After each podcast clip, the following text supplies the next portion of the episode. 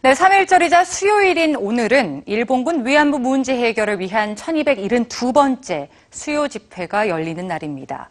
25년 동안 계속되어 오고 있는 이 수요 집회에는 사죄를 하기 위해 찾아오는 일본 시민들의 모습도 보이는데요. 정작 일본 정부는 반성은커녕 여전히 위안부 문제를 부정하며 역사 교과서를 왜곡하려 하기까지 하고 있는데요. 일본 사회에 존재하는 두 개의 상반된 역사, 뉴스지에서 만나보시죠.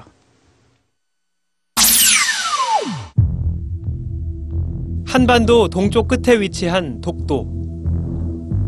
지난 2월 22일, 일본 정부의 포스터에 독도가 등장했습니다. 다케시마의 날 포스터였습니다.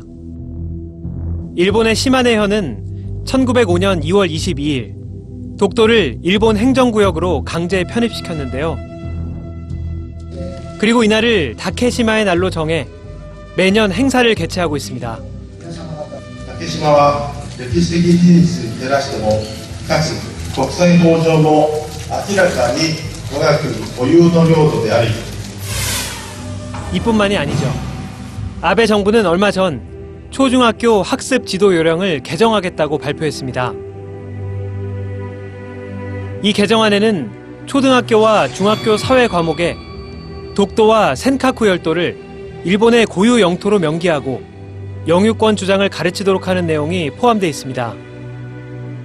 학습 지도 요령은 문부 과학성이 정하는 강제 지침인 만큼 역사 왜곡이 우려됩니다.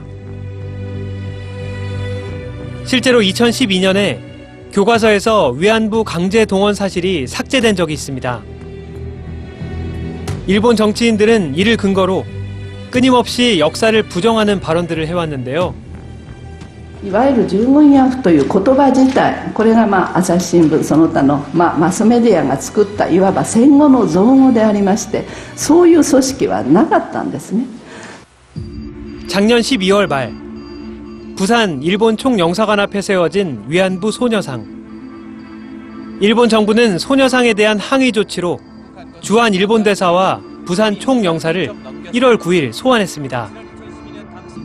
그리고 위안부가 역사적 사실이 아니라고 강조하면서 미국 캘리포니아주에 설치된 소녀상도 철거해야 한다고 전면 공세에 나서고 있습니다.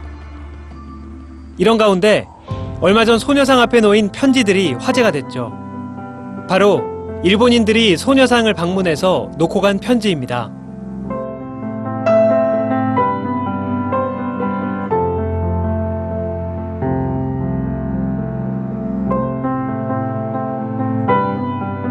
일본 정부가 만들어 가려는 역사, 그리고 일본의 시민사회가 배우고 기억하려는 역사. 두 역사는 큰 차이를 보이고 있습니다.